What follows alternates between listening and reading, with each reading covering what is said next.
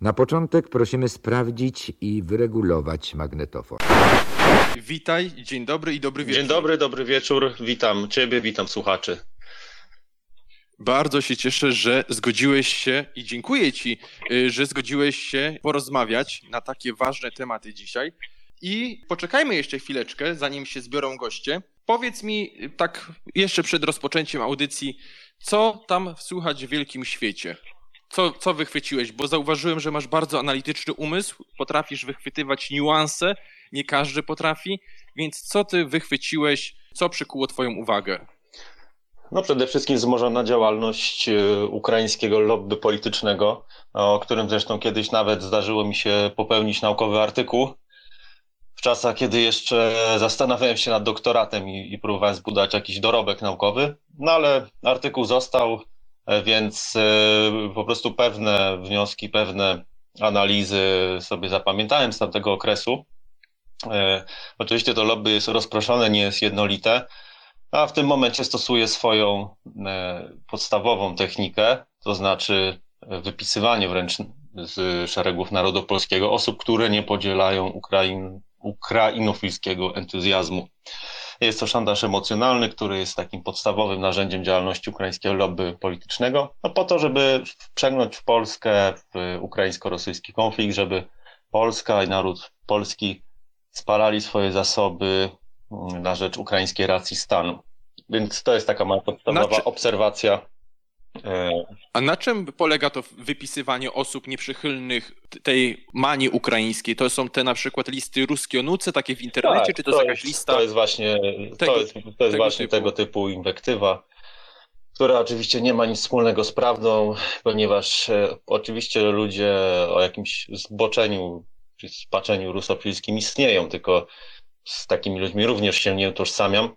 I myślę, że nikt normalny też się nie utożsamia, ale chodzi tutaj o to, że o prorosyjskość posądzane są osoby, które nie są proukraińskie. Nie ma to nic wspólnego z Rosją. Rosja nie jest tutaj bezpośrednim punktem odniesienia. Chodzi o brak entuzjazmu dla bezkrytycznego wspierania Ukrainy. Przy czym nie mam tu na myśli wsparcia dla uchodźców, szczególnie kobiet, dzieci, ludzi starszych, ale chodzi o wspieranie państwowych i narodowych interesów ukraińskich, to już mówimy o płaszczyźnie politycznej. I ludzie sceptyczni wobec takiego podejścia, że państwo i naród polski nie powinni swoich zasobów zużywać na rzecz obcego narodu, są odsądzani od czci wiary, właśnie są wypisywani z narodu polskiego. To jest zresztą związane z, z motywem kozła ofiarnego również. Tego typu, tego typu mechanizmy również tutaj mają, mają miejsce i możemy je zaobserwować. No i cóż, no pozostaje po prostu robić swoje i yy, pokazywać fakty, no i nieugięcie i uparcie robić to. Bo ja właśnie zauważyłem, że ty fakty pokazujesz dosyć regularnie, dosyć systematycznie. Powiem nawet, że pieczołowicie wyłuszczasz te fakty, jeżeli mogę tak to ująć, a i, znaczy, no i jednocześnie zostajesz określony dosyć często właśnie ruską onucą. I powiedz mi proszę, czy ten hejt albo nienawiść, używajmy języka polskiego, ta nienawiść jakoś na ciebie oddziałuje? Już nie, kiedyś oddziaływała, istniała kiedyś taka strona, której reklamy nie będę robił, ani jej autorowi, prowadzącemu, która faktycznie typowała między innymi mnie jako jako zwolennika, stronnika interesów rosyjskich w Polsce. Wtedy mnie to dotknęło, było coś dla mnie, to było dla mnie coś nowego, ale później się już uodporniłem, więc właściwie mogę powiedzieć, że jestem wdzięczny autorowi tej strony, że dzięki niemu no, mam grubszą skórę. Poza tym jestem na tyle jednak, jak sądzę, no, pewny swoich racji, że nie potrzebuję aprobaty ze strony ludzi obłąkanych, by by mnie akceptowali jako członka narodu polskiego, ponieważ bez wątpienia nim jestem i bez wątpienia w moim przekonaniu lepiej rozpoznaję polskie interesy niż, niż ludzie, którzy jak mówią, jak mówił Dmowski, bardziej nienawidzą Rosji niż kochają Polskę. Pięknie powiedziane, że jesteś członkiem narodu polskiego i nie przejmujesz się opiniami tych ludzi, którzy no, atakują personalnie, bo tylko na to ich stać. Argumentów merytorycznych nie uświadczysz u nich, no to jestem pod wrażeniem twojej wytrwałości i waleczności, bo to mało kiedy się zdarza, tak, żeby z imienia nazwiska, żeby pokazać też twarz, wygłaszać niepopularne opinie, zwłaszcza gdy większość Polaków lub osób z obywatelstwem polskim, bo też tak chyba możemy powiedzieć o części mieszkańców Rzeczypospolitej, to po prostu no, pomimo tego, że oni tak atakują, to ty i być może jakichś reperkusji, no to ty mimo tej popularnej opinii pomagajmy Ukrainie, bądźmy bezrefleksyjnie zakochani w Ukrainie, no to ty po prostu wychodzisz im naprzeciw. Zaczynajmy w takim razie, drogi Marcinie, poczekajmy sekundę, jeszcze ludzie się już zbierają. W takim razie... Wywiady Votum. Tylko prawda jest ciekawa. Z tej strony Łukasz Kopczyk, Votum F M, a dzisiaj moim gościem jest Marcin Skalski, współautor programu Ruchu Narodowego, rozdział Polacy na Kresach i który pisze również na swoim Twitterze, że nauka społeczna Kościoła odzwierciedla jego poglądy, co też w dzisiejszych czasach wśród liberalnych katolików mało kiedy się zdarza. Dzień dobry, Marcinie. Dzień dobry, dobry wieczór, Łukaszu, dobry wieczór Państwu. Bardzo dziękuję jeszcze raz, że zgodziłeś się porozmawiać i też wziąć udział w tej rozmowie. Marcinie, ja już cię troszeczkę na początku wypytałem o to, co słychać na świecie, w świecie, ale też troszeczkę zdradziłeś o sobie. Ale teraz tak cię oficjalnie zapytam, czy mógłbyś kilka zdań powiedzieć o sobie? Nazywam się Marcin Skalski, urodziłem się w Warszawie, studiowałem bezpieczeństwo wewnętrzne i, i skończyłem ten kierunek na poziomie licencjatu. Na studiach magisterskich byłem na Studium Europy Wschodniej, Uniwersytet Warszawski w jednym i drugim przypadku. No i podczas studiów cennym doświadczeniem były dla mnie studia za granicą, w Lwowie, w Doniecku, jeżeli chodzi o terytorium Ukrainy, i w Wilnie, na Litwie. Publikuję od czasu do czasu na portalu kresy kropka pe el, jeszcze do niedawna na portalu Media Narodowe, analizy przede wszystkim, jeżeli chodzi o polską politykę wschodnią, ze szczególnym uwzględnieniem interesów narodu polskiego, tej jego części, która zamieszkuje Kresy Wschodnie, oraz ostatnio, ostatnie kilka lat też poświęcam na zjawisko masowej imigracji, jakie możemy zaobserwować w Polsce. No i tak jak wspomniałeś, faktycznie jestem współautorem programu Ruchu Narodowego, jego, jego rozdziale Polacy na, na Kresach. Więc tak pokrótce o sobie to ch- chyba tyle. Skupmy się na tym, co powiedziałeś na końcu, czyli że jesteś współautorem programu Ruchu Narodowego. Powiedz mi proszę w takim razie, bo no, musiałeś być blisko Ruchu Narodowego, też zarządu, tego organu zarząd, zarządzającego, a dzisiaj Ruch Narodowy, czy też całą Konfederację, no krytykujesz, nie, nie ukrywam merytorycznie, ale krytykujesz. Co się zmieniło? No może zmieniła się perspektywa albo, albo moja, albo osób, które krytyko, krytykuję, a którym wcześniej pomagałem. Nie wiem, czy to można powiedzieć, że byłem w jakiejś szczególnej zażyłości czy bliskości z ludźmi z kierownictwa partyjnego Ruch Narodowy. Tak, owszem, osobiście, osobiście się znamy, natomiast dość otwarta postawa środowiska narodowego na osobę, która coś mogła zaproponować od siebie, no spowodowała, że, że ten mój drobny wkład został uwzględniony i jest częścią programu Ruchu Narodowego i bardzo dobrze.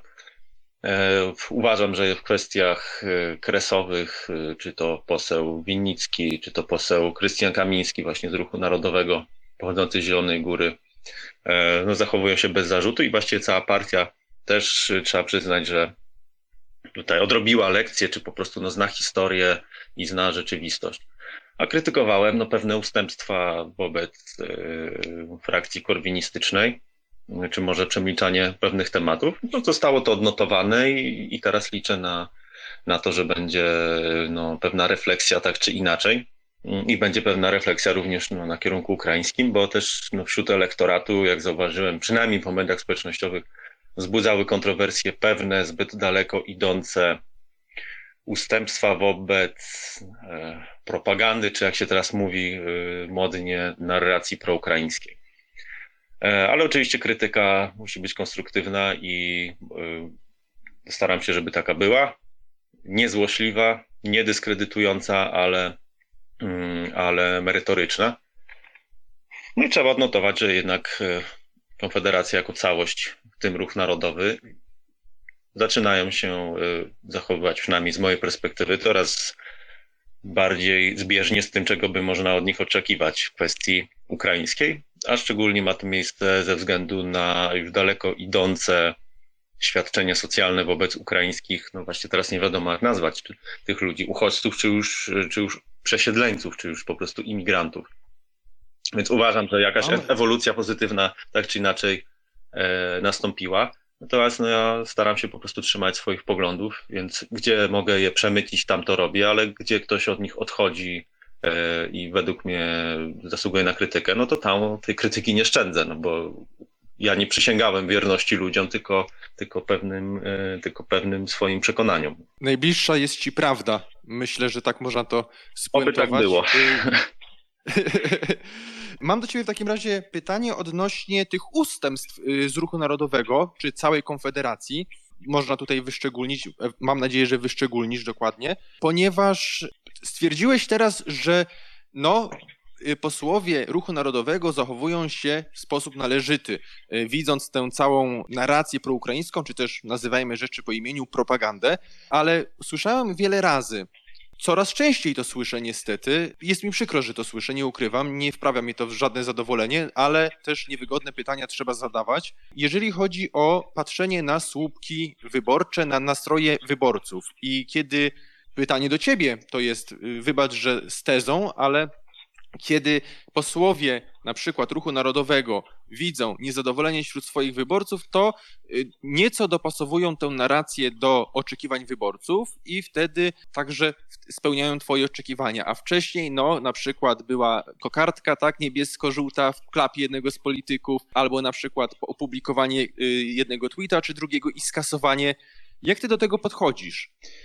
Do tej takiej zmienności na reagowanie na nastroje wyborców zamiast trwanie twardo przy swoim stanowisku, tak jak ty na przykład trwasz, czy Grzegorz Braun? No może ja mam, ja mniej ryzykuję, może oni ryzykują więcej. Grzegorz, poseł Grzegorz Braun też może ryzykuje mniej. No to już jakby ciężko mi dojść, jakie motywy za tym stoją. Natomiast dla mnie wszystko jedno właściwie, czy to jest w koniunkturalnych zmiana tonu, czy, czy rzeczywiście ktoś to przemyślał, przemyślał swoje poglądy i je zrewidował. Liczy się efekt, natomiast jeżeli ktoś chciał popłynąć z głównym nurtem na tej proukraińskiej fali, ponieważ bał się, że będzie, że będzie uznany za prorosyjskiego, no to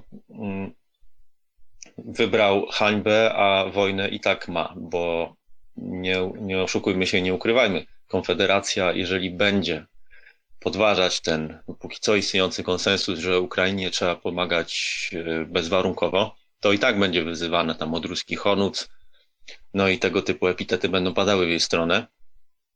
Co zresztą było też kalkulacją o tyle błędną, że sondaże Konfederacji, sondaże Konfederacji, poparcie Konfederacji, no przynajmniej chwilowo tąpnęło, moim zdaniem, ta niespójność, niekonsekwencja i rozminięcie się z oczekiwaniami elektoratu spowodowała właśnie taki, taki efekt i teraz trwa odrabianie tych strat, no tak, żeby te różne wstążki w barwach obcych państw no, poszły w zapomnienie.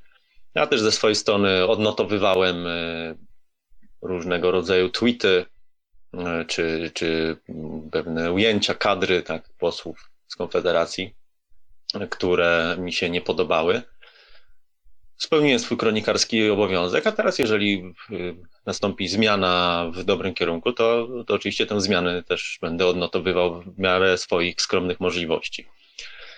Czyli jesteś obiektywny, można powiedzieć, nie kierujesz się emocjami, tylko faktami. Oby tak było, żebym był obiektywny, chociaż no na pewno obiektywny nigdy nie będę i nikt nie jest w stanie być obiektywnym, tak, ale staram się przynajmniej uczciwie podchodzić i, i, i nie złośliwie, o, w ten sposób. Nie, nie, nie krytykować złośliwie, tylko krytykować za to, co, za to, co faktycznie ma miejsce i co można udokumentować i udowodnić, że, że, że miejsce miało.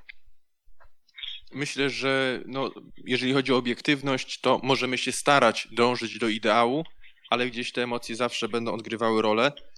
Nawet jeżeli będziemy na coś zwracać uwagę, no to zwracamy uwagę na coś, bo coś nas zirytowało, tak? I już tutaj być może obiektywność nasza jest nieco zaburzona. Wspomniałeś o przenikaniu tematów z partii Korwin do Ruchu Narodowego. Co masz dokładnie na myśli? Ja zaobserwowałem, że swego czasu Ruch Narodowy bardzo stłumił krytykę masowej imigracji do Polski, szczególnie ukraińskiej. To miało jeszcze miejsce przed wojną. Też na kresach kropka pe el napisałem, że Konfederacja jako całość ten temat przemilcza. No, Ruch Narodowy tutaj wszedł w polemikę ze mną, też wysłał, nazwał to sprostowaniem, tak? Ale no, na kresach kropka pe el zostało to puszczone z moim komentarzem. Ten mój komentarz miał aprobatę redaktora naczelnego, bo uznaliśmy, że po prostu Ruch Narodowy nie pisze do końca prawdy w, tej, w tym swoim no, tak zwanym sprostowaniu. E, miało to miejsce według mnie y, ze względu na to, iż po prostu w partii Korwin elektorat i działacze i główni politycy popierali imigrację pod warunkiem, że jest zarobkowa. Czyli z tym słynnym hasłem, jeśli pracują i płacą podatki, to nie ma problemu. I Konfederacja z tego względu według mnie jako całość nie poruszała tematu podmiany populacji w Polsce, natomiast robił to Ruch Narodowy jako, oso- jako partia jakby pod własnym szyldem, ale nigdy nie miało to właściwie miejsca jako, jako całość Konfederacji. To był mój zarzut. Nie tyle, że popierane są pewne korwinistyczne postulaty, ale chowane są pewne postulaty narodowe, te, które stoją w sprzeczności z, z liberalizmem gospodarczym, nieograniczonym przypływem kapitału, usług, dóbr i szczególnie ludzi. No i oczywiście też starałem się to odnotować i udokumentować w konkretnym, konkretnymi przykładami i faktami. Też właśnie tekst na kresach kropka pe el się ukazał stosowny. No a teraz no to mam nadzieję, że, że Konfederacja będzie jako całość siłą uderzeniową, która która będzie, jak to mówi Grzegorz Braun, błędem w systemie i po prostu nie, nie pozwoli zmonopolizować ukrainofilom debaty o stosunkach polsko-ukraińskich, no i nie pozwoli zagłuszyć tych, którzy stawiają pytanie o koszta pomocy i o korzyści pomocy dla Polski, co my z tego mamy. Więc co było, to było. Teraz myślę, można dać szansę, postawić grubą kreskę i i patrzeć z optymizmem naprzód. Mam nadzieję, że pewna refleksja tam przyszła, tak czy inaczej. Bardzo rozsądne podejście. Naprawdę nie kierujesz się emocjami, tylko rozsądkiem, faktami i no, takim obiektywnym podejściem. No, dziękuję. Więc jest, naprawdę jestem, jest, jestem pod wrażeniem, bo zazwyczaj jak ktoś się obrazi na jakąś partię, bo coś powiedziała nie tak, to potem w każdym komentarzu wytyka, przypomina, i no, merytoryczna rozmowa nie jest wtedy możliwa, no a warto się skupić właśnie na tych merytorycznych argumentach. Posłowie też, nawet Konfederacji, są ludźmi i błędy popełniają. Też są podatni przecież na wpływy innych ludzi, na doradców, mają doradców, asystentów, więc różnie to bywa. Chciałbym cię teraz zapytać, nieco odejść od tematu ukraińskiego, chociaż pewnie jeszcze nie raz się przewinie podczas naszej rozmowy, bo ty też opublikowałeś taki głośny, głośny tekst na, na mediach narodowych. Powiedz proszę, co się stało w ogóle, że tę współpracę z mediami narodowymi zakończyłeś? Odnośnie też tego tekstu, gdybyś mógł nieco opowiedzieć, że, bo wtedy taki atak się na ciebie rozpoczął, z tego co kojarzę, z tego co pamiętam. Czy mówimy chyba o tekście pod tytułem Wielka gra Roberta Winnickiego, tak? Tak, tak. No tak, faktycznie tutaj kierownictwu, szczególnie Robertowi Bąkiewiczowi, to moje nazwisko widniejące pod tekstem jako autora nie przeszkadzało. Nie wiem, z czego to wynikało, no ale być może atak na Roberta Winnickiego zyskał jego aprobatę. Tak, ja z tego co pamiętam, bo tych tekstów już też było sporo, ale no, krytykowałem generalnie no, taktykę polityczną, czy strategię polityczną Roberta Winnickiego, która w moim przekonaniu przynajmniej przez pewien czas uwzględniała możliwość porozumienia z PiS-em, ale bez jakichś konkretnych zysków dla idei narodowej, na implementacji jej postulatów. No, później, kiedy wybuchła wojna, no to usiłowałem opublikować tekst pod tytułem Nie pomagajmy Ukrainie, no i nie został on opublikowany. Zakomunikowano mi to wprost, natomiast nie, nie ze względu na moją osobę, tak jak zostałem poinformowany, tylko ze względu na treść, która jest niezgodna z linią portalu, co było uczciwym postawieniem sprawy i tutaj uważam, że w ogóle nawet nie mogę mieć pretensji do nikogo. Natomiast... natomiast... Uczciwe, ja tylko ci wejdę w słowo, uczciwe postawienie sprawy, ale czy według ciebie, przepraszam, że ci przerwałem, mam nadzieję, że zapamiętasz, tak, tak, że to nie... Dziękuję, że to nie ucieknie. Uczciwe postawienie sprawy, no ale też linia redakcyjna się zarysowała dosyć wyraźnie, czyli taka proukraińska, prorządowa, żeby nie atakować jednocześnie rządu. Jak ty to odczytujesz w ogóle? Bo chciałbym poznać twoją, twoją interpretację tego. Znaczy relacji, szczegółów relacji środowiska Roberta Bąkiewicza z yy, zapleczem rządu Prawa i Sprawiedliwości nie znam. Też nie uważam, żeby samo branie dotacji w momencie, gdy rządzi PiS, było czymś złym, no bo kto inny ma te dotacje dawać? No Lewica czy Platforma, jak będą rządzić? No to wiadomo, że trzeba Oczywiście. akumulować pewne zasoby. Jeżeli ktoś tu nie zaprzedaje duszy i poglądów, no to, to, to nie widzę w tym nic złego. Natomiast rzeczywiście linia redakcyjna jest proukraińska. Wydaje mi się, że no przynajmniej w przypadku kierownictwa mediów narodowych, ona jest na swój sposób szczera. Nie ma tutaj kalkulacji, żeby, że trzeba być proukraińskim, żeby dostać dotacje. Raczej wydaje mi się, że Robert Bąkiewicz chociażby naprawdę ma takie poglądy, natomiast no, mocno się wygłupił i skompromitował przynajmniej dwukrotnie. Czyli zaczynając od mojej skromnej osoby, jakiś anonimowy Twitterowicz no, podał dalej mój wpis, w którym wyśmiewałem rzekomą rezygnację z rosyjskiego gazu przez Polskę. I ów anonimowy Twitterowicz no, tam nazwał mnie prorosyjskim trolem i tak dalej. Standardowa, standardowa śpiewka. Natomiast no, Robert Bąkiewicz no co, no, podał to dalej, tak? Więc... Yy... Więc no, odpowiedziałem dość dyplomatycznie, żeby, żeby wsłuchiwał się w głos Moskwy, a Moskwa to jest nazwisko jednego z ministrów, Anna Moskwa, minister odpowiedzialna za energetykę, zdaje się, w rządzie PiS-u, która mówiła, że na razie nie rezygnujemy z rosyjskiego gazu, tylko po prostu nie będziemy go brać bezpośrednio z Rosji, tylko za pośrednictwem chociażby Niemców. Więc jak najbardziej moje szyderstwo odpowiadało faktom, a Robert Bąkiewicz po prostu no, przyłożył rękę do zniesławienia mnie, czy pomówienia. Czy zostało to wyjaśnione? Bo ja zauważyłem, że ty masz cięty język i potrafisz taką szyderą zajechać, że tak to powiem potocznie.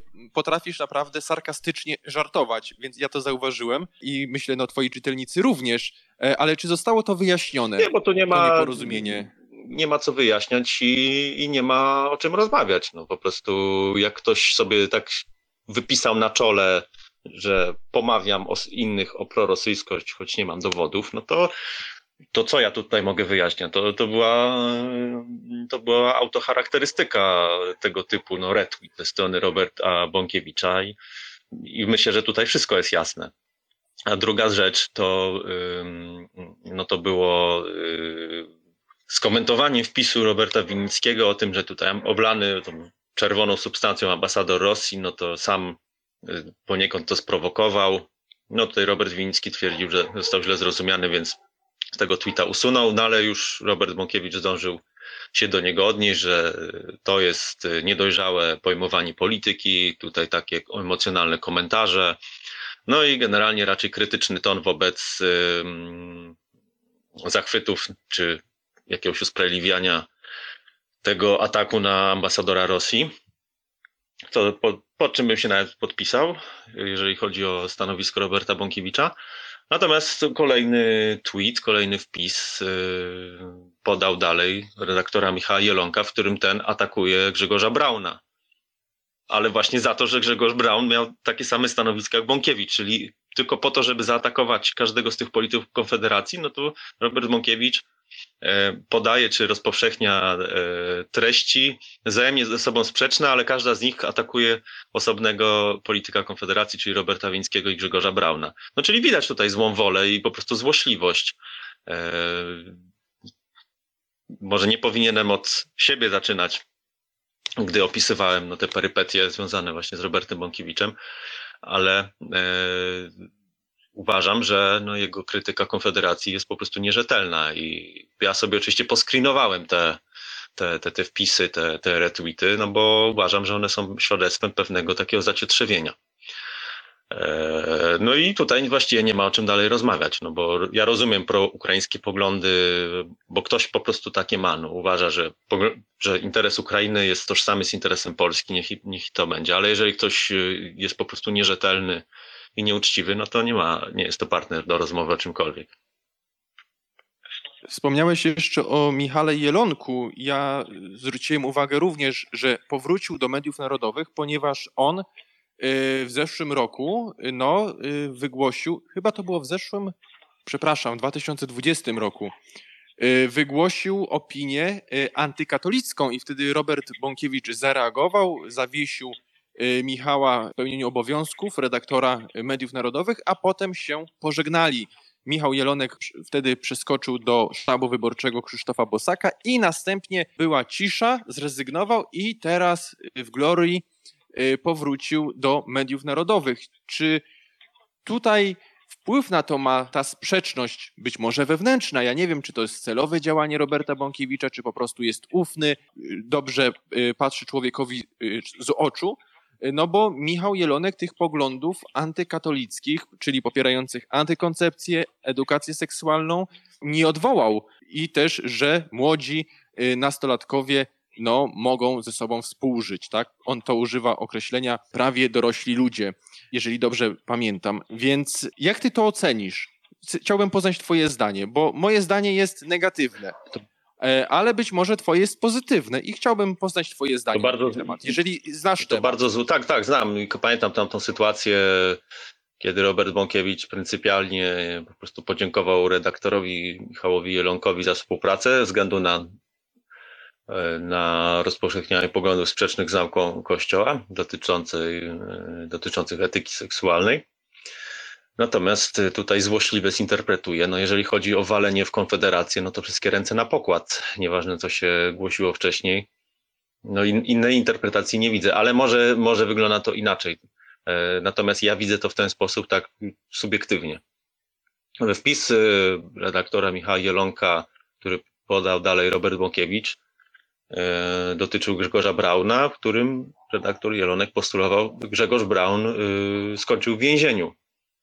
I to był komentarz do opinii Grzegorza Brauna na temat no, niedopuszczalności ataków na obcych ambasadorów w Polsce. No to, a już szczególnie w momencie, kiedy to robi imigrantka jeszcze z kraju trzeciego i przenoszenie konfliktów na nasz, na nasz teren. Więc ja uważam, że Grzegorz Braun jak najbardziej miał tu rację. Zresztą ta Ukrainka jest na wolności cały czas i dzisiaj się dowiedzieliśmy z mediów, że ma obstawę policyjną, czyli wszystko stoi na głowie, bo zamiast być aresztowaną, no bo to jest przestępstwo z kodeksu karnego przeciwko Rzeczypospolitej Polskiej, atak na obcego ambasadora, o ile się nie mylę, bo, bo, bo mogę już nie pamiętać do, dość dobrze, ale zamiast siedzieć w areszcie, no to ta osoba jest chroniona przez policję. Podobno opuściła, podobno opuściła Warszawę też w obstawie policji, ale to tylko wiem z Twittera. No ja nie wiem, czego ona się spodziewała, że jeżeli dokona aktu napaści na przedstawiciela, no bez, fizycznej tak napaści, na przedstawiciela e, innego państwa, no to czy mm, obywatele tego państwa nie zaczną mi wysyłać gruźb, nie, nie zirytują się tym, mówiąc delikatnie, nie wzburzą.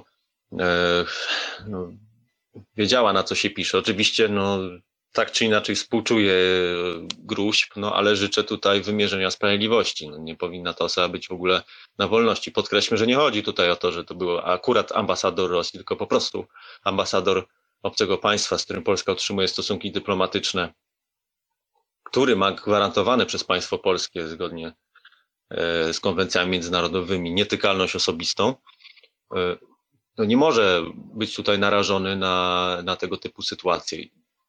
To samo bym mówił w przypadku ataku na ambasadora Ukrainy, bo to ktoś komuś się przywidzi, że ze względu na Wołyń też wyleje mu coś na twarz i, i to też będziemy to pochwalać i w Polsce będzie jedna wielka anarchia i wszyscy y, obywatele różnych państw świata zrobimy tutaj spęd y, jakiegoś tałatajstwa i sobie będą polować na dyplomatów innych państw. No i to, to, to nikt nie będzie tutaj chciał utrzymywać personelu dyplomatycznego. No, albo prawo obowiązuje w Polsce, albo nie obowiązuje. No, to nie ma innej, nie ma trzeciego wyjścia. Więc nie rozumiem, dlaczego, yy, znaczy rozumiem, uważam, że to jest po prostu złośliwa dyskredytacja yy, posła Grzegorza Brauna przez no, jednego, jedną z osób, która no, chce być dziennikarzem, chce uchodzić za dziennikarza rzetelnego, no, ale uważam, że tutaj standardy rzetelności nie zostały dotrzymane w najmniejszym stopniu. Niestety ja też yy, zauważyłem brak tej rzetelności i bardziej propagandę i wpasowywanie się w jakieś trendy polityczne, aniżeli właśnie no, umiłowanie prawdy. Ja tylko dopowiem i wspomnę, bo coraz więcej słuchaczy się pojawia, że za chwilę, lada moment, będzie można zadawać pytania osobiście redaktorowi Marcinowi, a tymczasem chciałbym cię jeszcze zapytać o jedną rzecz, bo zaczęliśmy tak naprawdę od masowej migracji. Jak ty oceniasz, jakie mogą być skutki tej masowej migracji, bo według danych z gusu, jeżeli dobrze kojarzę, a sprawdzałem kilka dni temu, do Polski przybyło trzy miliony trzysta tysięcy Ukraińców. W dwa tysiące dziewiętnastym roku GUS podawał dane, że w Polsce mieszka około milion trzysta tysięcy. To daje nam około cztery miliony sześćset tysięcy Ukraińców. Jak ty się zapatrujesz na to, jakie mogą być skutki tej masowej migracji, bo to już jest masowa migracja.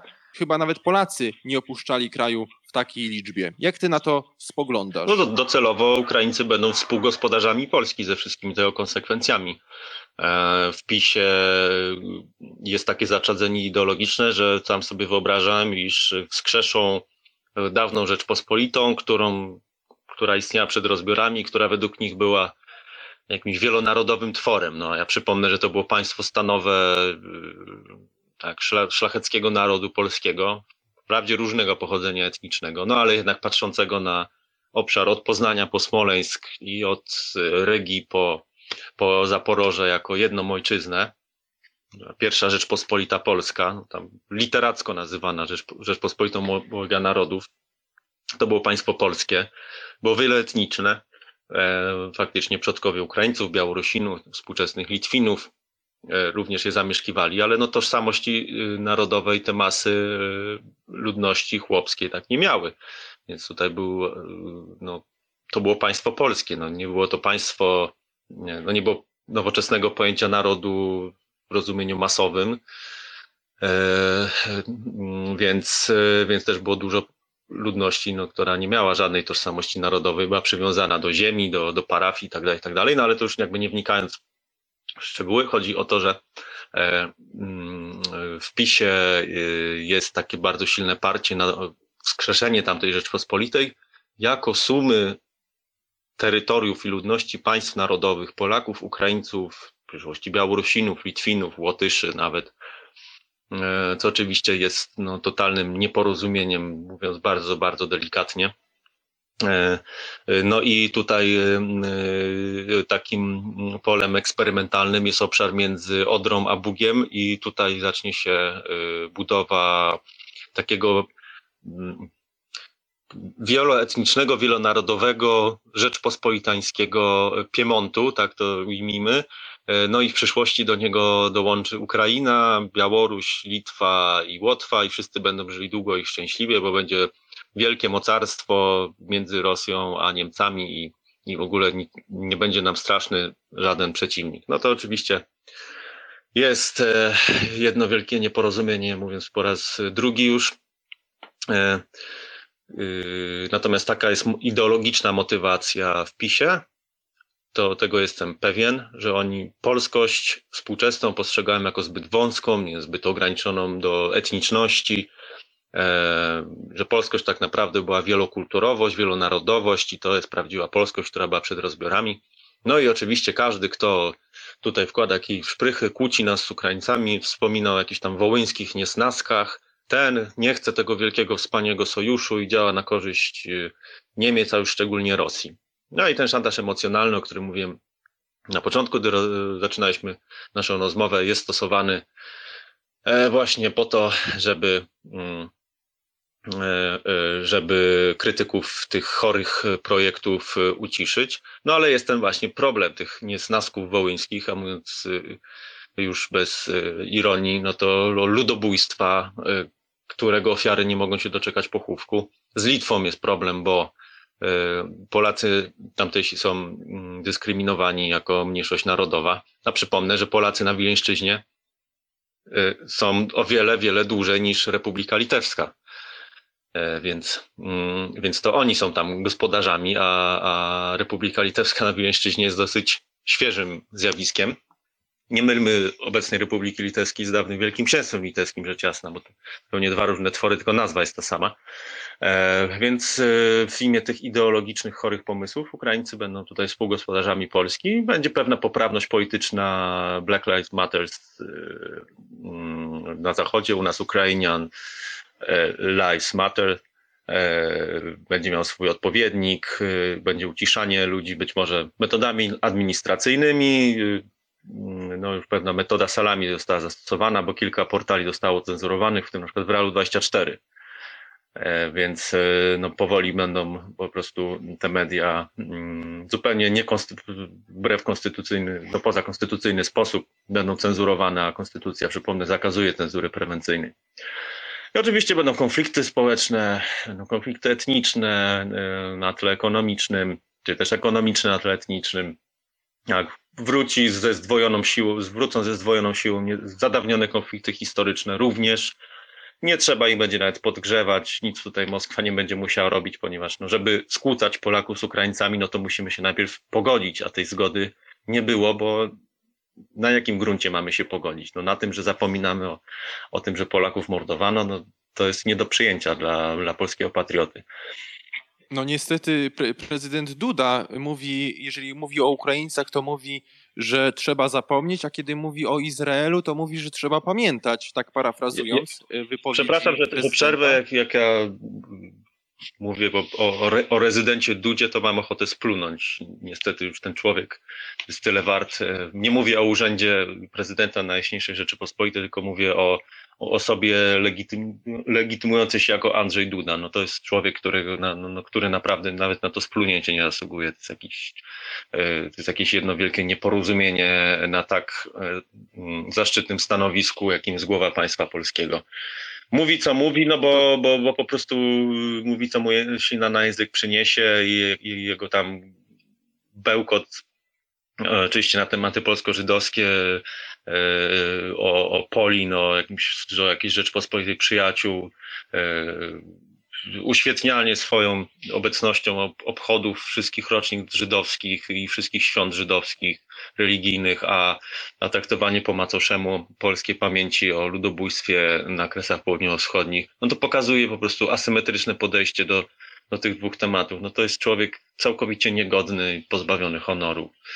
Taka jest moja opinia na jego temat. Myślę, że historia podobnie oceni i to już wkrótce prezydenta czy rezydenta Andrzeja Dudę. Wspomniałeś o cenzurze prewencyjnej, że te media i te osoby, które wypowiadają się niepochlebnie o Ukraińcach, przypominają na przykład Wołyń, to będą cenzurowane lub w jakiś inny sposób po prostu eliminowane z życia publicznego. Niekoniecznie fizycznie eliminowane, ale po prostu dyskredytowane.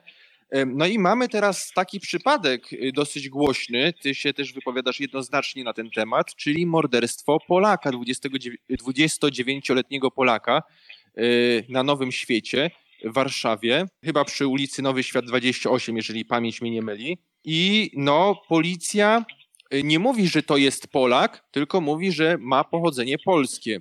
Z drugiej strony no, nie ma tego jednoznacznego zaprzeczenia, że to nie jest obcokrajowiec, tylko no, są, że są przesłanki, czy nic nie wskazuje na to, że to nie jest obcokrajowiec, więc takie plątanie, nawet takiego, takiej plątaniny słów dopuszcza się minister sprawiedliwości Zbigniew Ziobro. Powiedz mi proszę, co ty o tym sądzisz, bo mieszkasz w Warszawie, jesteś na bieżąco, co ludzie mówią, jak to wygląda w stolicy i, co, i też co ty uważasz na ten temat? Znaczy tak, to co ludzie mówią, to, to mogę wysądować no, z mediów społecznościowych tak, i, roz, i z rozmów z ludźmi, który, który znam. Natomiast komunikat enigmatyczny o tym, że to była osoba o polskim pochodzeniu, a nie po prostu na przykład obywatel Polski albo, albo po prostu Polak, osoba narodowości polskiej, no to sprawiają, że się tutaj zasiewa coraz więcej wątpliwości co do szczerości intencji no, policji, prokuratury w związku z tą sprawą, no bo jeżeli tego, tego pewna jest policja, że tam jest to osoba pochodzenia polskiego, tak jak to określa, no to niech poda jego imię i nazwisko. No przecież chociażby ten morderca Jacek Jaworek, tak, jeśli dobrze pamiętam, nadal jest poszukiwany. No to zostało podane, podane, podane do publicznej wiadomości jego wizerunek, jego personalia, więc dlaczego tutaj się te, to samo nie dzieje? No skoro policja wie, kto to jest, no tylko go nie może znaleźć, no to niech, niech powie, jak się nazywa, no bo zaraz co wyjdzie, że to był jakiś Dmytro czy Witali. No, ja oczywiście nie mam stuprocentowej pewności, czy to jest Ukrainiec, ale właściwie mam no, wszelkie podstawy ku temu, żeby przypuszczać, że tak, że, że to była osoba, która tutaj przebywa z uwagi na, na to, że tak jak powiedział poseł Grzegorz Braun, Polska jest otwarta na przestrzał. Ja zresztą no sam mam swój skromny wkład w opisanie problemu, ponieważ kiedyś pracowałem w Urzędzie do Spraw Cudzoziemców, więc widziałem szereg patologii, jakie, jakie tam ma miejsce, jakie mają tam miejsce. E, nie dość, że... Mm, Czy możesz wymienić jakąś jedną patologię, która przykuła twoją uwagę i zapadła? Tak, oczywiście. Kodeks postępowania administracyjnego przewiduje miesiąc na rozpatrzenie sprawy legalizacji pobytu cudzoziemca, natomiast tam sprawy się przeciągały półtora roku. Ale do momentu rozstrzygnięcia to dany cudzoziemiec miał prawo przebywać w Polsce. Tak, jeżeli aplikował, to ma przedłużenie na przykład pobytu w Polsce. I on by sobie nie zweryfikowany, ale mógł siedzieć w Polsce, bo, bo istnieje zasada domniema, domniemania legalności pobytu. Ponieważ moce przerobowe urzędów nie są przystosowane do tak olbrzymiej liczby imigrantów, no i rząd PiSu wyszedł z tego, jak, jak pewnie się tam wydaje, w sprytny sposób, to znaczy po prostu hurtem właściwie zalegalizował wszystkich tutaj przyjeżdżających do pracy imigrantów, tylko do tego jest potrzebne tam oświadczenie pracodawcy o podjęciu pracy, no i, czyli, czyli właściwie jeden świstek papieru. I to, i to tyle. Czyli tak naprawdę fakt, że imigracja stała się legalna, nie sprawił, że jest ona kontrolowana przez, przez rząd. No i lada chwila może się okazać, że jeden z takich imigrantów, którzy tu w niekontrolowany sposób przyjechali, albo może jeszcze uchodźców, może, może jest to uchodźca wojenny, zaraz się okaże, że, że wpuścił, wpuścił go obecny rząd do Polski.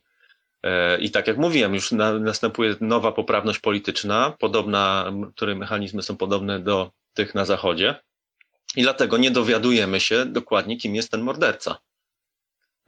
Ja tylko wspomnę, że wchodząc na stronę poszukiwani policja kropka pe el mamy imię, nazwisko, drugie imię, imię ojca, imię matki, nazwisko panieńskie, matki, płeć, miejsce urodzenia, jeżeli jest podane, data urodzenia, ewentualnie pseudonim, ostatnie miejsce zamieszkania i na końcu obywatelstwo. A tutaj, tak jak zauważyłeś, nawet nie ma tego obywatelstwa, tylko jest, że nie ma przesłanek, że jest obcokrajowcem. Proszę się już zgłaszać, jeżeli słuchacze mają pytania. Będę przydzielał głos i po odpowiedzi redaktora Marcina już będzie można zabierać głos, więc zachęcam. Ja mam do ciebie jeszcze pytanie odnośnie Lwowa, bo wspomniałeś na samym początku o Lwowie, że studiowałeś w Lwowie. Tak. no większość, większość studentów wybiera kierunki, znaczy kierunki, destynacje, kierunki, jeżeli chodzi o kraje, no takie jak Portugalia, Hiszpania, Włochy, Niemcy, Francja, Anglia, czy nawet Stany Zjednoczone, a ty wybrałeś, ale to już wtedy nie Erasmus, nie, też Erasmus nie, nie, nie. Przecież można pojechać. Tam... To, jest, to, jest, to jest dwustronna umowa między Uniwersytetem Warszawskim a Uniwersytetem Lwowskim. Aha, a ty wybrałeś właśnie kierunek wschodni, dosyć blisko, jakby nie patrzeć. Jak wrażenia z pobytu we Lwowie, jak tam kresowiacy funkcjonują, jak w ogóle, czy udało ci się jakieś kontakty nawiązać, jak nastawienie Ukraińców do Polaków, jak to wszystko wygląda? No, tak jak napisał Waldemar Łysiak, Lwów to jest no, jedna wielka katedra wspomnień, ale no, też jest... Też jest to rzeczywistość, współczesność. No, życie we Lwowie no, faktycznie dla Polaka jest czymś no, specyficznym doświadczeniem. E, oczywiście otacza, otaczają tam nas mury, które, które opowiadają polską historię. E, bruk, po którym stąpali no, najwybitniejsi Polacy.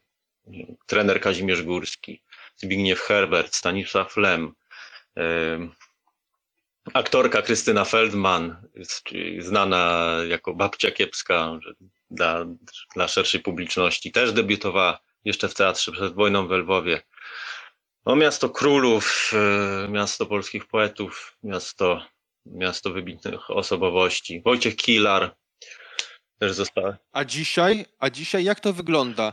Czy ta pamięć po tych wspaniałościach, jeżeli można tak powiedzieć, wspaniałych osobistościach jest kultywowana we Lwowie, czy po prostu odeszli w niepamięć ci ludzie, czy Ukraińcy próbują się, wy, próbują wymazać historię polską ze Lwowa? No mamy przykład na przykład Lwów, które ostatnio chyba zostały odsłonięte, no ale wiele lat były zasłonięte. Jak to wygląda, y, kiedy ty tam był, w tym Lwowie byłeś? No muszę powiedzieć uczciwie, że tutaj Ukraińcy y, no, jako współcześni gospodarze miasta w wielu przypadkach wyrażają zgodę na odsłanianie tablic upamiętniających wybitnych Polaków. Wojciech Kilar został upamiętniony. Został upamiętniony Zbigniew Herbert między innymi. Myślę, że na tym się też nie skończy. W przyszłości będą i kolejne możliwości upamiętniania kolejnych wybitnych osobistości z polskiej historii. Więc tutaj jakby myślę, że jest taki dosyć pozytywny trend. Zauważyłem, że też przedwojenne napisy, także te, te polskie, no bo są polskie i, i w języku jidysz, po, po, po dawnej społeczności, pozostałeś po dawnej społeczności żydowskiej Lwowa.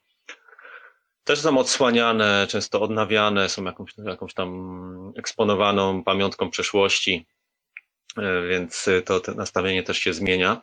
Nawet ma to miejsce w ścisłym centrum Lwowa. E, oczywiście w pewnych miejscach Ukraińcy no, przekierowują akcent na swoją własną narodową perspektywę. A kult bandery w takim razie, bo mówi się w mediach polskich, że no, tych trzeciego biegu można powiedzieć, że no, bandera wiecznie na Ukrainie żywy. Ukraińcy, powiem to co ja wiem, jeżeli chodzi o relacje Ukraińców z Zachodu, zachodnich, że no to jak władza się zmieniła, no to zaczęli wy, no, wyprowadzać tego banderę po prostu na piedestał, wynosić go na piedestał, a oni po prostu nawet się tym za bardzo nie interesują. No z drugiej strony widzimy, że dzieci są indoktrynowane ideologią banderyzmu, jeżeli tak to można nazwać, a tak w codziennym życiu. Czy czuć to, czy dostrzegasz, czy dostrzegałeś przejawy kultu bandery, jak to wyglądało? Bo zależy mi na takiej, no, takiej prawdziwej opinii. E, może zacznę od... Rzetel, rzetelna opinia. O, jeszcze, jeszcze brakowało mi tego słowa. Muszę nawiązać jeszcze do poprzedniego pytania o stosunek do Polaków. Znaczy, zazwyczaj, szczególnie już u, u tego młodszego pokolenia, którzy widzą w banderze przedstawiciela no, jakiegoś patriotyzmu ukraińskiego, tak? Na pewno nie jakiegoś tam rzeźnika, czy ludobójcy, czy nawet ideologa zbrodniczych doktryn. No, oni tak, oni mają inną perspektywę. E, oczywiście no, zdają sobie sprawę z tego, że Bandera walczył też z Polską, no, walczył metodami, które są oczywiście nieakceptowalne. Uprawiał działalność terrorystyczną jeszcze przed wojną i został skazany na karę śmierci przecież. Myśl polskiego e, ustawodawstwa i przez polski sąd. E, natomiast nie ma tak codzienności, w codziennym życiu Lwowa, kontaktach międzyludzkich e, jakichś przejawów, przejawów antypolonizmu. No i trzeba to uczciwie podkreślić. Natomiast tak, kult, kult Bandery postrzeganego jako taki czempion patriotyzmu ukraińskiego, postać historyczna, ma miejsce i przynajmniej no, na zachodniej, współczesnym terytorium Ukrainy zachodniej no, tego się nie wyruguje. No i e, oczywiście no, też nie jest tak, że kult Bandery czy nawet Szuchewycza równa się pochwałom mordów na kimkolwiek. To jest raczej wypierany fakt, bo nikt nie chce się przyznać, że no, bohater... dany bohater, no nikt, nikt normalny nie będzie czcił kogoś, o kim się ma świadomość, że był zbrodniarzem. Więc po prostu jest roli O U N-U P A w zbrodniach na polskich cywilach, no po prostu się tam nie mówi, to jest zakłamywane. Stąd ta polska i ukraińska perspektywa są całkowicie ze sobą sprzeczne. Tutaj w ogóle nie ma żadnych punktów stycznych. Dla, można powiedzieć, że przynajmniej dla Ukraińców z zachodniej części kraju, no, Bandera jest kimś takim jak Piłsudski, powiedzmy, w takim powszechnym odbiorze w Polsce. No, o Piłsudskim też się nie mówi złych rzeczy, chociaż złe rzeczy były w jego życiorysie, więc dziękuję, że to wyjaśniłeś. Pytanie, Michał się zgłasza. Proszę, Michale, zabierz głos, zadaj pytanie. Dobry wieczór. Chciałem się zapytać, czy pan Marcin miał już jakąś nieprzyjemną sytuację, był świadkiem jakiejś nieprzyjemnej sytuacji kłótni, nie wiem, jakiejś sprzeczki no, u Ukraińców z Polakami tam w Warszawie, bo tam domyślam się, że jest ich najwięcej. Tak, dobry wieczór. W Warszawie nie... Właściwie byłem we Wrocławiu świadkiem, ale w Warszawie nie. W Warszawie muszę powiedzieć, że raczej... Wydaje mi się też, że jeszcze już Ukraińcy, powiedzmy, tworzą swego rodzaju równoległe społeczeństwo, więc, więc te nasze światy się tak nie zachodzą. I też zauważmy statystykę, w statystykach policyjnych, gdy się też mówi o, o przestępstwach dokonywanych przez obywateli Ukrainy, no to często ofiarami są inni obywatele Ukrainy i to bardzo często spory między nimi były rozwiązywane właśnie za pomocą noża. Było, jest to też typowe, można powiedzieć, dla obywateli Gruzji, czy w ogóle ten dawny Z S R R, no to mają taką predylekcję obywatele tych państw. E, ale jakichś takich ostrych sprzeczek polsko-ukraińskich, to, to nie. No może, może raz, ale to było na Dolnym Śląsku. Raz czy dwa może z czymś takim się spotkałem. No rozumiem, ale to zaskakujące, że jednak między sobą bardziej niż, niż tutaj. Nie, mamy równoległe społeczeństwo ukraińskie w Polsce, tylko no, ideologą obecnej władzy I ideolodzy obecnej władzy i lobby wielkiego biznesu będzie nas przekonywać, że Ukraińcy są nam bliscy kulturowo, zaraz się spolonizują i zaraz w ogóle yy, zaraz yy, będą yy, raz z nami, nie wiem, uważać Orlęta lwowskie za bohaterów. No to już do takich absurdów czasami yy, może dochodzić, że będą, będą, będzie tak propaganda silnie sączona. Tymczasem Ukraińcy no, nie, są niedoceniani właśnie to, to najlepsze, przez ten establishment proukraiński. Siła ich takiego ducha narodowego jest niedoceniana, bo to nie jest tak, że oni są w stanie własną piersią bronić yy, ojczyzny przed Rosją, ale po, tylko po to, żeby się zaraz tutaj spolonizować. No, no, albo jedno, albo drugie.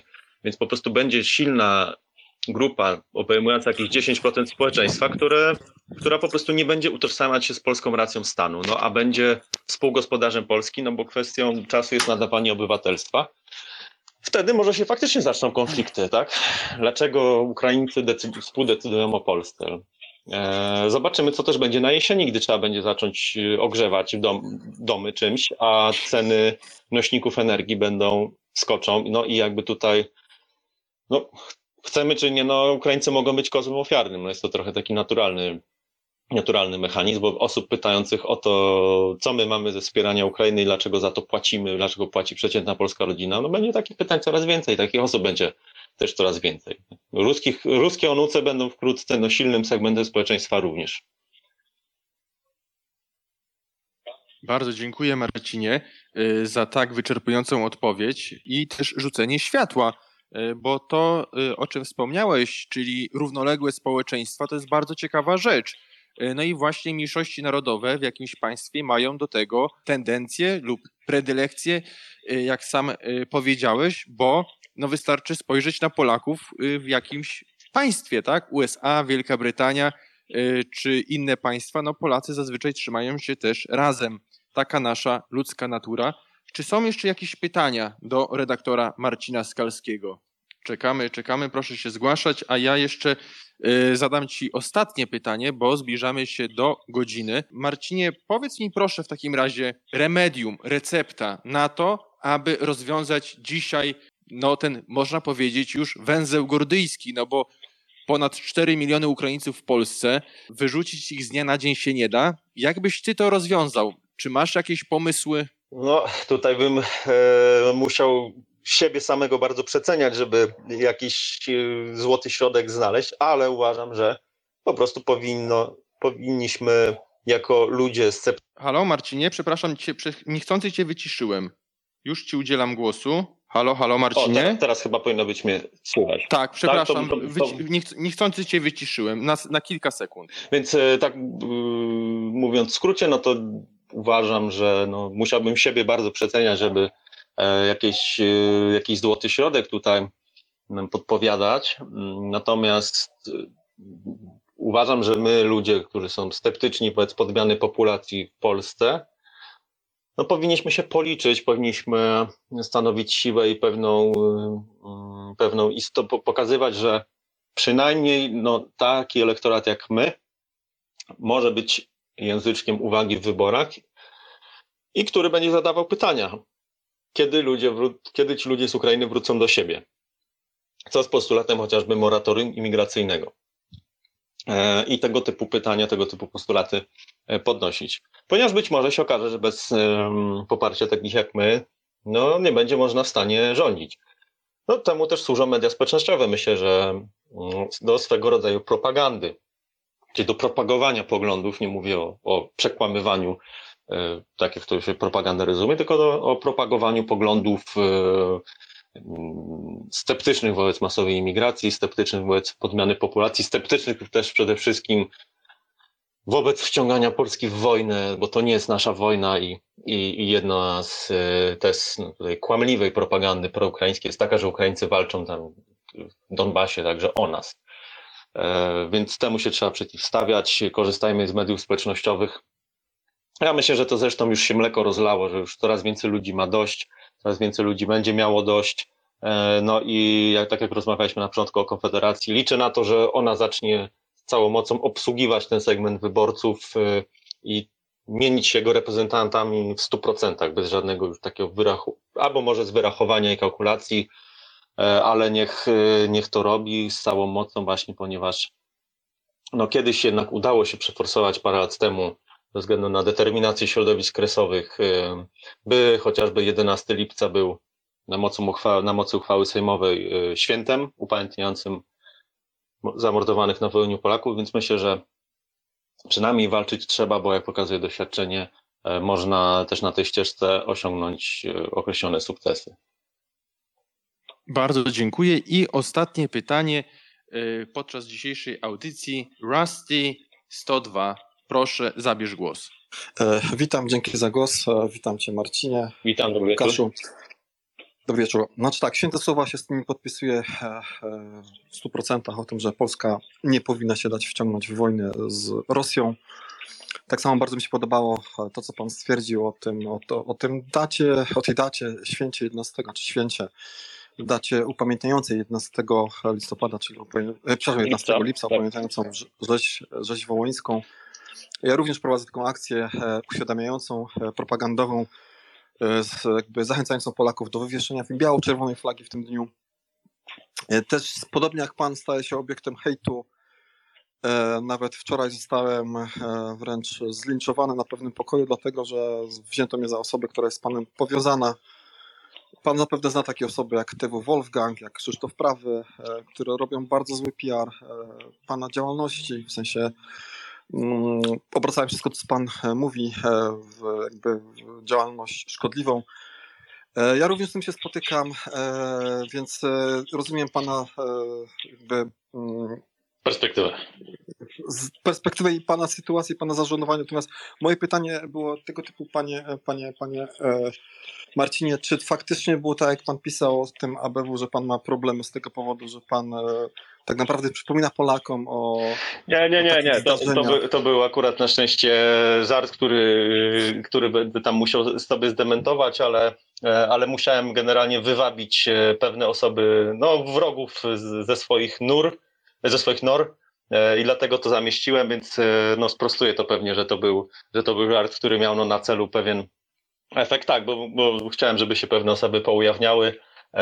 No do tego też Twitter mi służy, no generalnie, więc no bardzo znacznie zwiększyłem swoją wiedzę na temat tego, kto tam, co, co na mój temat jest w stanie napisać. Więc na szczęście tutaj nie było problemu, natomiast mogę przypomnieć, bo jestem upoważniony do tego akurat, jeżeli chodzi o A B W, to znaczy yy, pierwszy ambasador Polski na Ukrainie, który udzielił wywiadu kresom kropka pe el, a mi osobiście, w dwa tysiące czternastym roku yy, i który powiedział w tymże wywiadzie o tym, że yy, o tym, że yy, No, koncepcja wspierania Ukrainy przeciwko Rosji to jest koncepcja pożytecznych idiotów. No i zresztą ten wywiad został też omówiony na Onecie, więc bardzo szeroko się rozszedł i też w mediach byłego Związku Radzieckiego. Ona później wizytę Agencji Bezpieczeństwa Wewnętrznego w swoim domu. Tak, bo ja byłem później z ambasadorem w stałym kontakcie, to był promotor mojej pracy dyplomowej yy, właśnie na Studium Europy Wschodniej, więc został odwiedzony przez smutnych panów z naszych służb, którzy mu doradzili uprzejmie, żeby no może już więcej takich wywiadów nie udzielał. No ja jestem chyba zbyt mało znaczący, żeby, żeby tutaj A B W mnie e, odwiedzało, natomiast tak, no ja, ja na pewno tam sprostuję, e, no, sprostuję, czy wyjaśnię po prostu swoje motywy. E, no a więc spokojnie, chociaż moim zdaniem wszystko się może zdarzyć. No, wiecie Państwo, m, oczywiście... Postać, o której mówię, no to jest traktowana jak osoba tymdowata, ale doktor Mateusz Piskorski siedział przecież e, dokładnie, tak jak głosi akt oskarżenia, za e, rozniecanie waśni rzekome między Polakami a Ukraińcami. Siedział trzy lata bez wyroku sądowego i, no i do dzisiaj nie został skazany za nic, nic mu nie udowodniono. No mimo, że jest to osoba o poglądach, no, które są mi dalekie, ale no, broniąc pewnych zasad, no to ma prawo je głosić. No i, a, a trzy lata potrafili przetrzymać człowieka całkowicie niewinnego z powodów politycznych. Więc no, zobaczymy, co to będzie, jeżeli chodzi o, o działanie policji politycznej. No może będzie tyle osób, tak wiele osób, tak ich dużo, że po prostu no, nie będzie w stanie aparat służb, aparat propagandowo-medialny, yy, opcji rządzącej przede wszystkim no, stłumić tego, tego buntu Polaków, którzy nie będą chcieli być yy, po prostu no, sługami Ukrainy, jak się już klasyk wyraził swego czasu. Znaczy to już, panie Marcinie, nawet nie chodzi o to, czy jesteśmy sługami, czy nie, natomiast to bardziej chodzi o upamiętnienie naszej historii, czyli rzezi wołyńskiej. I czy nie uważa pan, że ten aparat państwa, go pan fajnie nazwał, e, zrobi wszystko i w zasadzie będzie represjonować wszystkich Polaków, którym przyjdzie do głowy upamiętnienie ofiar rzezi wołyńskiej jedenastego lipca. No, będzie wielka, jedna wielka zagwozdka dla rządzących, co zrobić właśnie jedenastego lipca, jak uchronić się przed pewnymi porównaniami, gdy się afiszowało z barwami ukraińskimi teraz, a gdy przyjdzie właśnie do upamiętnienia polskich ofiar, no jakby nie patrzeć, Ukraińc- Ukraińców, ukraińskich sąsiadów, i ukraińskiej powstańczej armii, więc, więc to będzie duży problem. No, sądzę, że mogą być po prostu takie administracyjne trudności piętrzone przed organizatorami różnych upamiętnień polskich ofiar U P A. No, na pewno sądzę, że w jakichś większych miastach, czy jakichś większych skupiskach Ukraińców, może pod jakimiś pretekstami, no, nie wiem, ochrona porządku publicznego, czy tego typu, Natomiast tak, no bo generalnie sprawa wołyńska to jest coś, co nie pasuje do, do, do tych konceptów geopolitycznych no, szaleńców, którzy nami rządzą. Tak? To jest, to jest, taka, to jest taki klin, no, który no, siłą rzeczy rozdziela naród polski i naród ukraiński. No i mamy do czynienia z raną, która nie, się nie może zabliźnić, no bo jak może się zabliźnić, skoro nawet ofiary nie mają swoich grobów. No, przecież nikt, kto uważa się za dumnego, normalnego Polaka, no, nie przejdzie na tym do porządku dziennego. No, nie ma po prostu takiej możliwości. Nie da się pogodzić postawy patriotycznej z tym, żeby y, godzić się na y, godzić się na y, brak możliwości pochówku naszych rodaków, no, którzy zostali zabici y, właśnie dlatego, że byli, byli jednymi, jednymi z nas, tak? Przecież gdybyśmy my byli na ich miejscu, to, to skończylibyśmy tak samo. To właśnie o to chodzi. I dlatego tym bardziej obrzydliwa postawa jest, czy to Dudy, czy, czy Morawieckiego, że w momencie, gdy naprawdę Ukraina nas potrzebuje, to nie postawią tej sprawy na ostrzu noża. I propagandyści, czy właśnie takie trolle, które, o których pan wspomniał, no to będą mówić, że teraz nie ma czasu, bo jest wojna, Ukraina ma inne problemy na głowie, ale jak nie było wojny, to też, to też tego nie zrobiono. Więc ja się pytam, to co, jak Ukraina tą wojnę wygra i będzie silna, czy zdąży się odbudować, to co, to wtedy my będziemy Ukrainie dyktować warunki współpracy? Jak będzie silna i jak nie będzie miała y, rosyjskiego pistoletu przystawionego do głowy, czy, czy jednak teraz jest najlepszy moment? No, no, właśnie, no właśnie to jest, panie Marcinie, bardzo ciekawy punkt pan uderzył, bo powiem panu tak, te trolle, o których właśnie tutaj mówimy, one, oni u, u, uważa, używają argumentu takiego, że Polska może wiele wy, ugrać dla siebie na tej wojnie, jakby mając jakby... E, zapominając o tym, że historia pokazała nam wprost, że ani wojna w Jugosławii byłej, ani wojna w Iraku czy w Afganistanie żadnych korzyści ekonomicznych Polsce nie przyniosła. Więc dlaczego teraz na Ukrainie mielibyśmy być w pozycji uprzywilejowanej przy odbudowywaniu tego kraju, czy przy stwarzaniu nowej państwowości w tym kraju, który powstanie na zgliszczach obecnej Ukrainy, nie wiadomo w, jakiej, w, jakim, w jakich granicach. Natomiast ci ludzie cały czas żyją tą, tą teorią. Natomiast ja bym chciał podać taką inną ciekawą rzecz. Problem jest to, że ci ludzie, Ukraińcy, tak naprawdę nie mają żadnej świadomości rzezi wołyńskiej. Ja pan powiem tak, taką, taki przypadek z życia wzięty z mojego własnego życia. Ja pracowałem przez wiele lat w firmie ukraińskiej, dużej firmy, z siedzibą w Kijowie. Pracował oczywiście w Polsce, w Warszawie, natomiast kiedyś zeszliśmy na temat właśnie... no czasów powiedzmy szesnasty siedemnasty wiek, kiedy powiedzmy tworzyliśmy jedną wspólną e, państwowość i, i powiedziano mi coś takiego, że mm, no otwar- otwarliśmy tutaj w Polsce tą, tą, tą naszą siedzibę, e, bo musimy poprawić stosunki, bo nasza historia nie była najlepsza. No więc ja już pomyślałem o tym, że no w końcu się ktoś przyzna do rzezi wołyńskiej, do tego co się wydarzyło. I proszę sobie wyobrazić, że ludzie z, z wyższym wykształceniem, ludzie na poziomie management, oni kompletnie nie wiedzieli, znaczy nie wiedzieli, oni użyli argumentu takiego, że my, że problemem między, między nami, naszymi narodami było to, że Polacy źle traktowali Ukraińców. Dlatego oni nas teraz nienawidzą. Ale taka jest perspektywa Polacy, ukraińska, jeżeli tak, też czytamy na przykład słowa... w podręczniki e, czy atlasy do, do nauki historii w ukraińskich szkołach. No ja, ja, ja mam to, ja mam to nawet w P D F-ie, że właśnie e, znajomy Polak z Kresów pod Lwowami mi to kiedyś dał, więc sobie to przeczytałem. No delikatnie mówiąc, nie jest to dobre podglebie do jakiegoś porozumienia na tle historii. Nie, Ukraińcy będą zazdrośnie bronić swojej perspektywy historycznej. Nigdy za żaden Wołyń nas nie przeproszą, bo nikt tego też od nich nie wymaga. I też nie uważam, żeby burzyli pomniki, bandery, bo, bo my mamy zastrzeżenia co do tego. Natomiast możemy doprowadzić do tego, że tego typu polityka historyczna będzie ich kosztować. Państwo polskie może to zrobić. Państwo polskie jest w dużo lepszej sytuacji niż Ukraina. Państwo polskie nie prowadzi wojny z Rosją. Nie jest stroną wojny z Rosją. Mam nadzieję, że przynajmniej no, póki co nie jest. Więc mamy dużo lepszą pozycję od Ukrainy. Mamy dużo silniejszą gospodarkę. Oni mają państwo do odbudowania.